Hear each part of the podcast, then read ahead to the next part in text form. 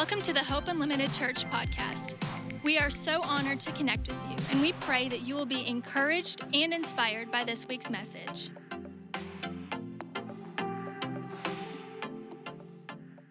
My grandfather, who was Superman, and uh, he, he unfortunately he passed away a few years ago but he was as most of us you know remember our grandparents he i mean he's he's a superhero whenever i was a kid he would um, he would take me outside. It'd be real late at night. And he would take me outside and and i'd be terrified you know of course you know you have to act more scared because he loves it. You know if he thinks he's protecting you he like really loves it if you're really terrified. And so he would make this like growling noise and he would of course listen i'm going to butcher this in, impression of him okay? Just be prepared. He'd make this growling noise and he would go oh lindsay the, the booger's going to get you. I don't know what it was I don't know what the booger was, but we would be out in the dark and I would squeal and bury my face in his neck. And I never forget, I still remember the way he smelled. I still remember the way he felt and how safe I felt, even though you know there's no such thing as a booger in the woods and it's not going to attack you at any given point in time, especially with Papa Bill holding you and the pistol in his pocket. We're pretty safe. but in the woods of Alabama, that was such a great memory of knowing Papa's got me. I'm okay. No matter what comes at us, I'm okay. And then, of course, Casey, who I wish he was here. I miss him terribly. Of all the days he had to be out of town, I had to be on Father's Day. And of course, this morning my kids, you know, made him a video and sent it to him, and it was really, really sweet. But Casey, there's really not even enough words in the English dictionary to describe him. He is constant. He never changes. The Casey you see on stage is the Casey at home, only you know a lot more introverted. Um, he is he is just unwavering. He has a strength that I've really seen in, in few people. And I'm not just saying that because, you know, I'm totally biased, which I am, but it is true. In all the years that I've known him, I've, I've been with him since I was 16. And in all the years that I have known him, he is absolutely unchanging. He is faithful beyond reason. He is a prayer warrior more than anyone I've ever seen. He can quite literally quote the New Testament. but, you know, he, he has spent his life living to a standard of righteousness and holiness and godliness. He never loses his temper. He always has patience with the kids. He's usually the one calming me down. I'm usually, you know, I sprout horns and start screaming at everybody in the house, you know, and he's one, sweetie, it's okay, you know. But he he is that. He is to me the perfect definition, especially even, you know, given his upbringing. I've just been amazed to see the kind of father he is to our children. And so, one of the things that I've realized with dads, and even the word talks about this, Paul says it. Uh, Paul says in the word to call to call God Father. You know, in Galatians and Romans, it says to call him Abba Father. Jesus said, whenever we pray, we pray to our Father. What does that mean? A father in the home is the picture of God to a family. You are, dads, you are the picture of Abba Father in the natural to your children. So when your children talk to you, when they see you, you are an image, you're like a holographic image of God the Father to them. How we talk to them, how you love them, how you forgive them. How, like Papa Bill, whenever he held me when I was scared, that to me was an image of God. That to me is telling me, you know, there's going to be times in my life when I don't know what to do and I'm terrified, but I know there's someone with great big arms and he smells like this and he looks like this and I'm going to be okay. You know, and then there's times whenever I know I've really messed up and I need, I, I'm just sorry and I messed up. And I can think of Casey you know, of someone who can forgive and love. You know, whenever I feel alone, you can think of my stepdad, you know, of someone that just loved beyond himself. You know, and each each image painted a picture to me of God. And that is something that each of you do. And even if you're not a father in the natural, there is most likely somebody that is looking up to you. And you are painting a picture of Heavenly Father to them, of how He loves them, how He accepts them, how He forgives them. And so, dads, if you're a dad in here, I want you to stand. Come on. and I want everybody to acknowledge our dads in this room. And We thank you, we honor you, we give respect to you for the hard work and putting up with all of us women. My goodness. Thank you for what you do. You, you change our homes, you've changed our lives.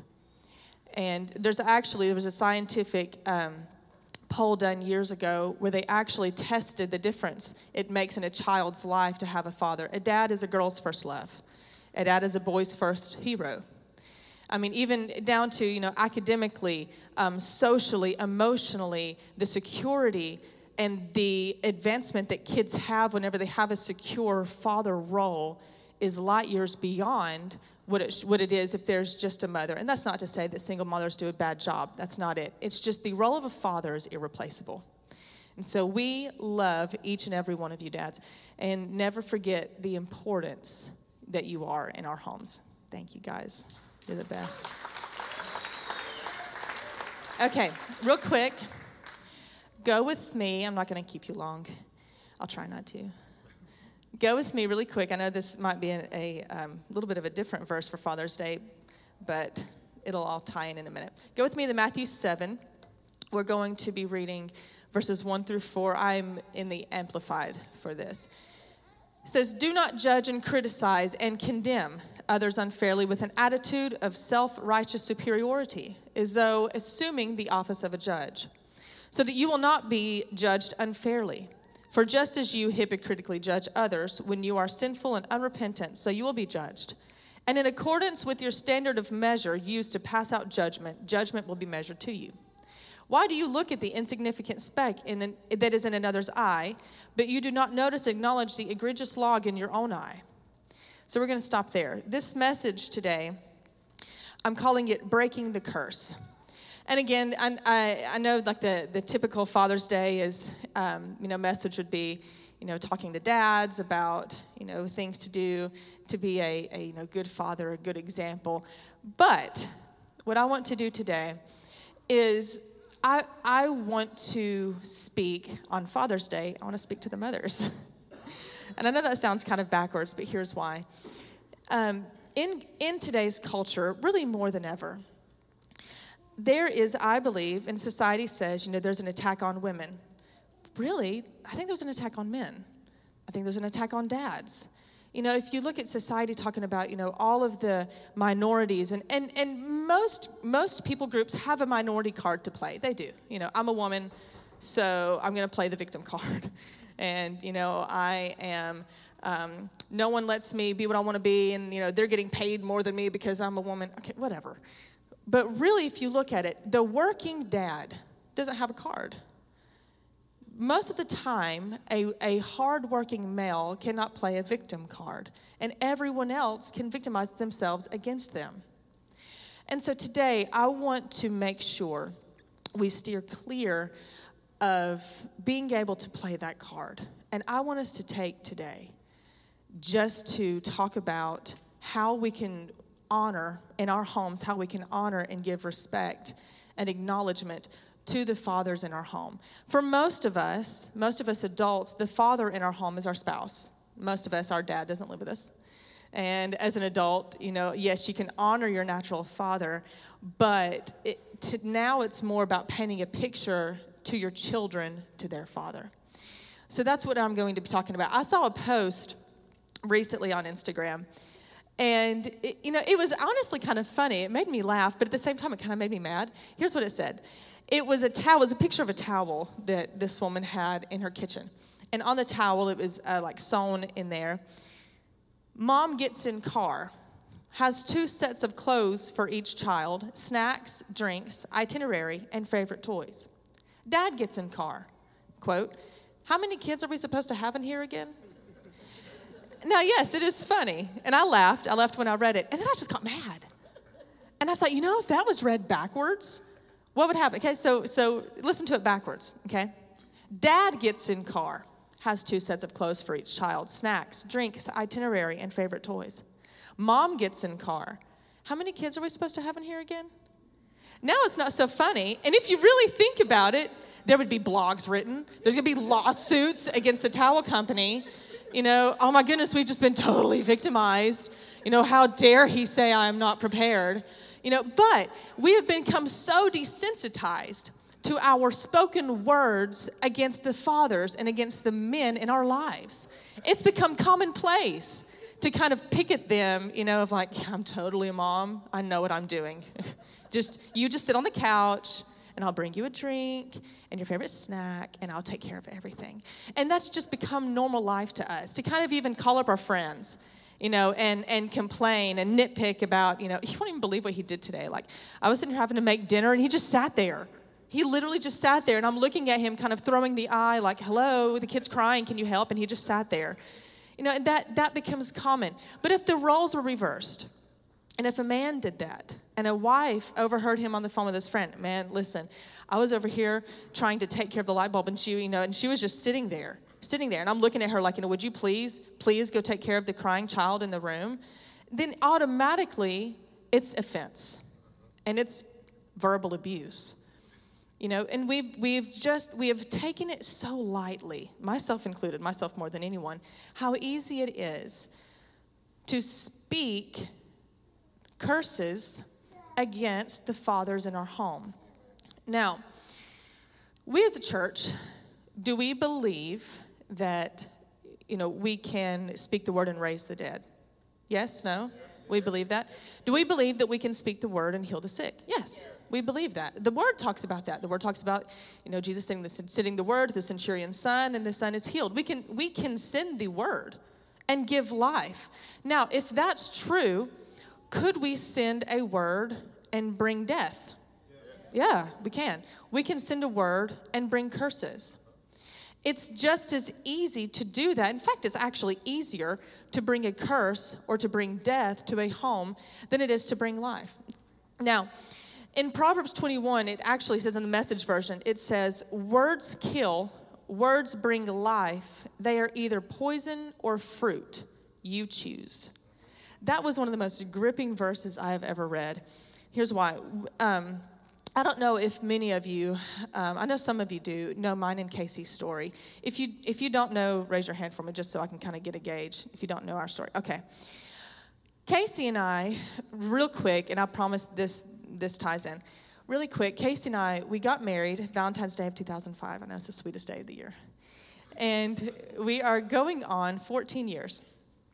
And Casey, for all the years that I've known him, like I said before, he's he's the most kind, loving, tender-hearted person you will ever meet.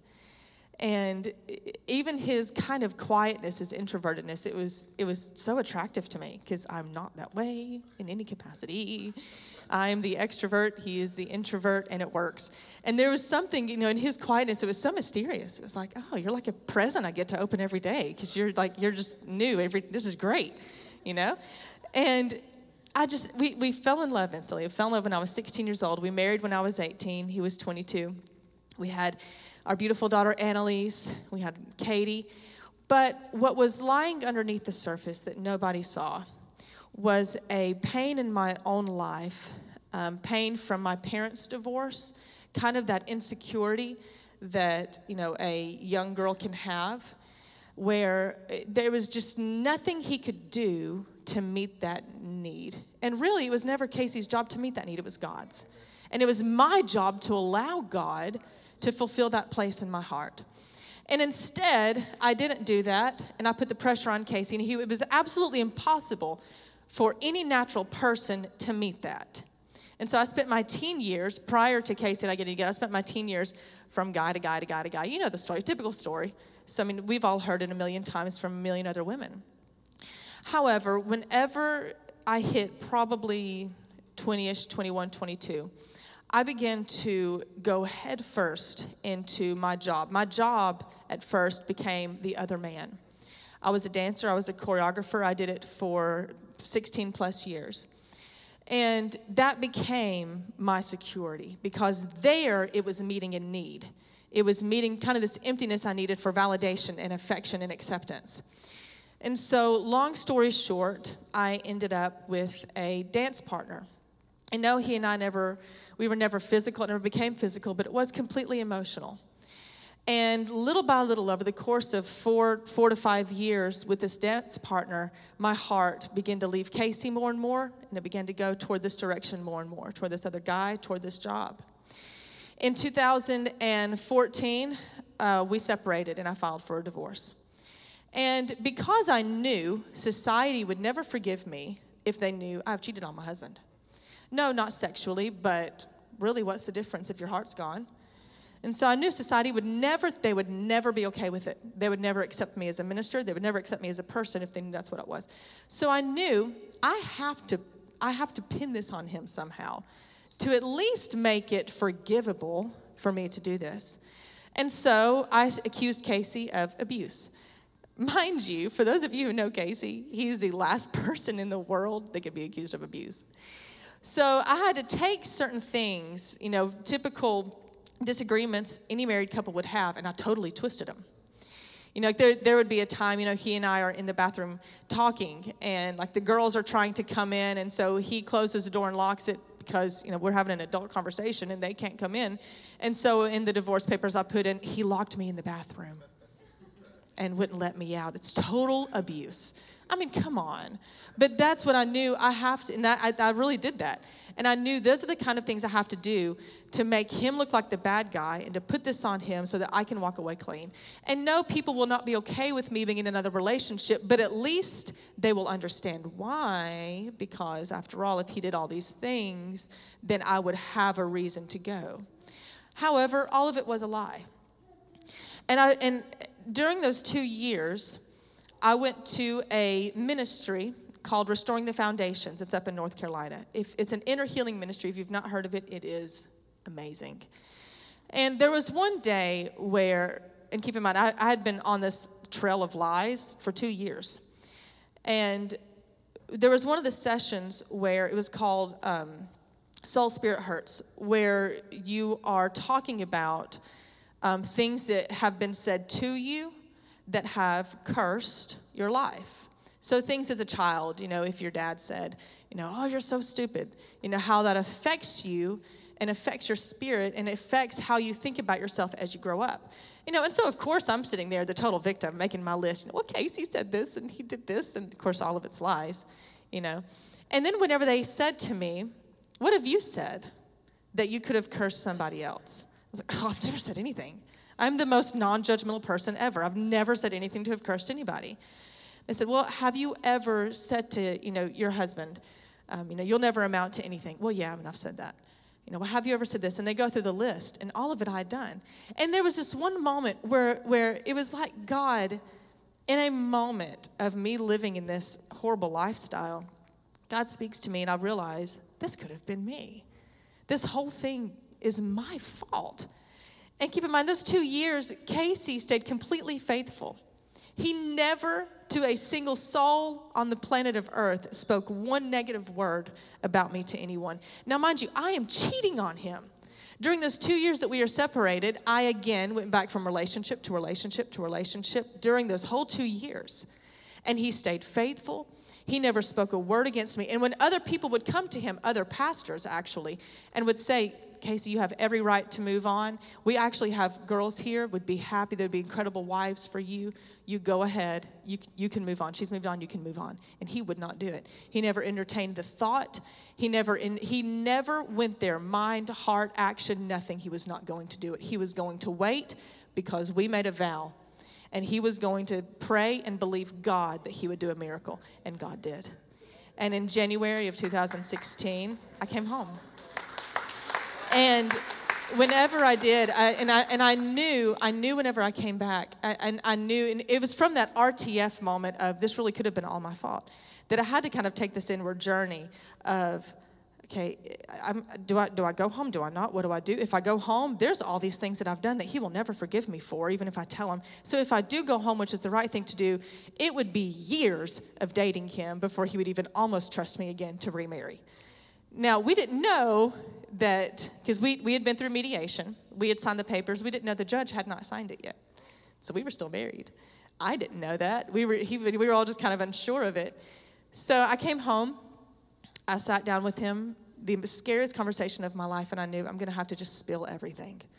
and just hope against hope that he will at least give me a chance to we can be friends again we can date again and i can come home and it was hours and hours and hours we talked well into the morning hours of that first day that i came back and i got my keys to leave told him you know i wanted to meet again and he reached, put his arms out and told him he didn't want me to leave he wanted me to stay and that was it and he forgave like that and we you know we spent obviously you know several months building trust working everything out.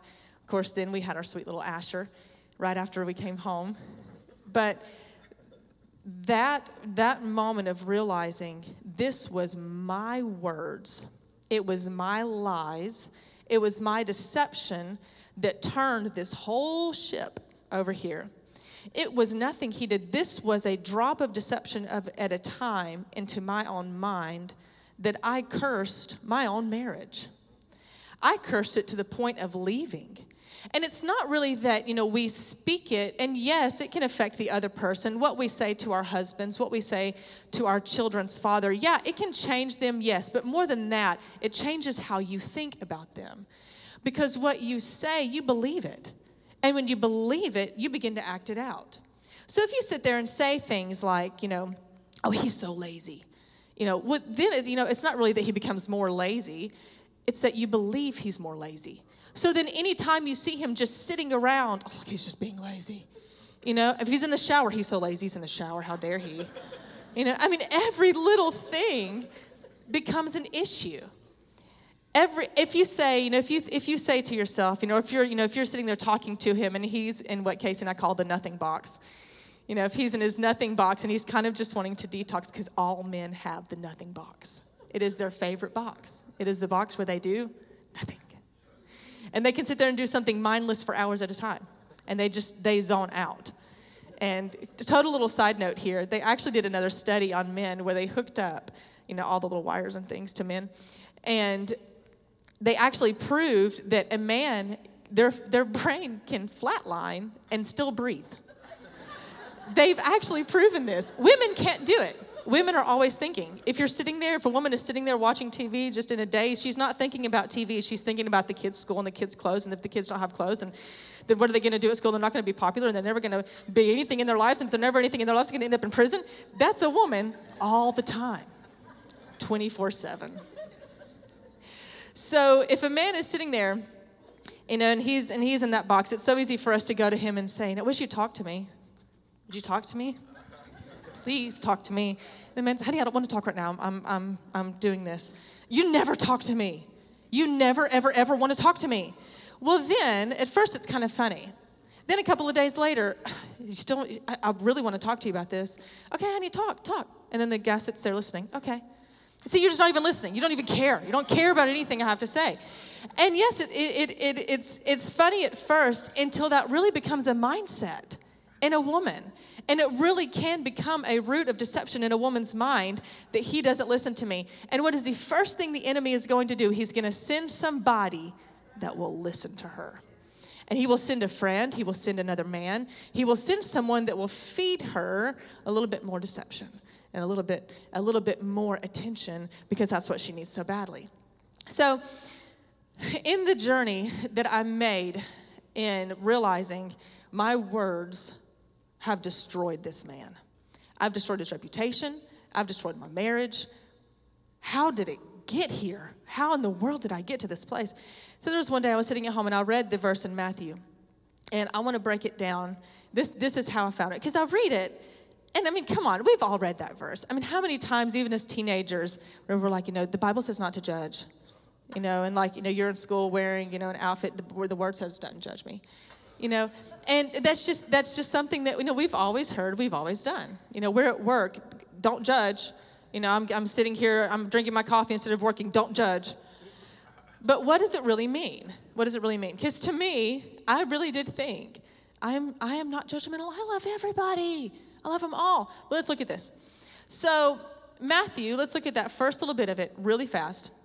Matthew 7 do not judge and criticize and condemn others unfair, unfairly with an attitude of self righteous superiority as if assuming the office of judge. Okay, stop right there. Now let's look at judge. To judge.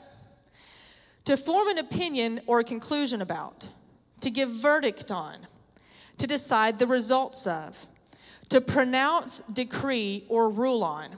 So now, if I take just the beginning of that verse, Lindsay, do not form an opinion or conclusion about Casey. Do not give verdict on Casey. Do not d- decide the results of. Do not pronounce or decree or rule on. When everything changes. And I'm the most judgmental person ever. So then you go back and we, we can keep going on it. Now, you look at the second one. Do not criticize, okay? To criticize. To indicate the faults of, to find fault with, to rail against, denounce, pummel, trash, nitpick, pour scorn on, lay into, take apart, pull to pieces, or to crucify. So, Lindsay, do not pummel, trash, nitpick, or find fault with Casey. The last one, to condemn, to prove or show guilt of, to force something unpleasant or undesirable, to convict, berate, rebuke, doom, or curse, to sentence punishment, especially death. Lindsay, do not force something unpleasant or undesirable on Casey. Do not convict him, berate him, rebuke him, but now I have done all of those things. I did all of those things even before I left. I did all of those things whenever everything was great and I was all in. I did all of those things at some given point in time, even after I came home. Because again, it is so easy. It is so easy, dangerously so, to find something so little to nitpick, to rail against them on. That's, why, that's why in 1 Corinthians it says, Love keeps no record of wrong. Why? Because we're criticizing. Why? Because if we do that to them, it is done to us. And not only is it done to us, it's done to us at the same degree that we have done it to them. And how dare we, as mothers and as wives, and especially in front of our children, ever speak a negative word about their father to them or in front of them? What kind of image is that painting to them? Because after all, if a father is the image of God in the home, what are we saying about the image of God? What are we saying to our children if we are nitpicking and if we're talking about their dad? Well, your dad won't let you do it. Well, what, what picture is that painting to them about God? Where instead, now let's think about this. If instead of those little words, you know, he's lazy, he never does anything right, you know, uh, your father is dot, dot, dot. My husband is dot, dot, dot. If we cut out the phone calls to all of our friends, if we cut out the little luncheons and the coffees where we sit there and talk about how hard our marriage is and how much we would rather our husband be this kind of a father, and how you saw a dad like this one time, and you really want your husband to be more like that. You want him to be more like that dad. So if we just cut that out just for one day, just today on Father's Day, what if just for one day, we made a conscious effort that instead we only speak life. Think about what would happen in our own minds. Think about what happens. And it's so easy. There's been so many times even even after I came back, when those same you know little disagreements everyone has in marriage, those just little things that you know get on your nerves or the little things that they do that kind of bug you how easy it is to let that seed come into your mind. And if instead in that moment when you're when you're upset and you're angry and you're frustrated if instead of thinking oh gosh i wish they would stop what if instead you said just even to yourself i bless you and you are the most wonderful man in the world. You are incredible you are godly you are hardworking and i love you for that and if instead of thinking of all the things that they did wrong, what if we think of everything they do right?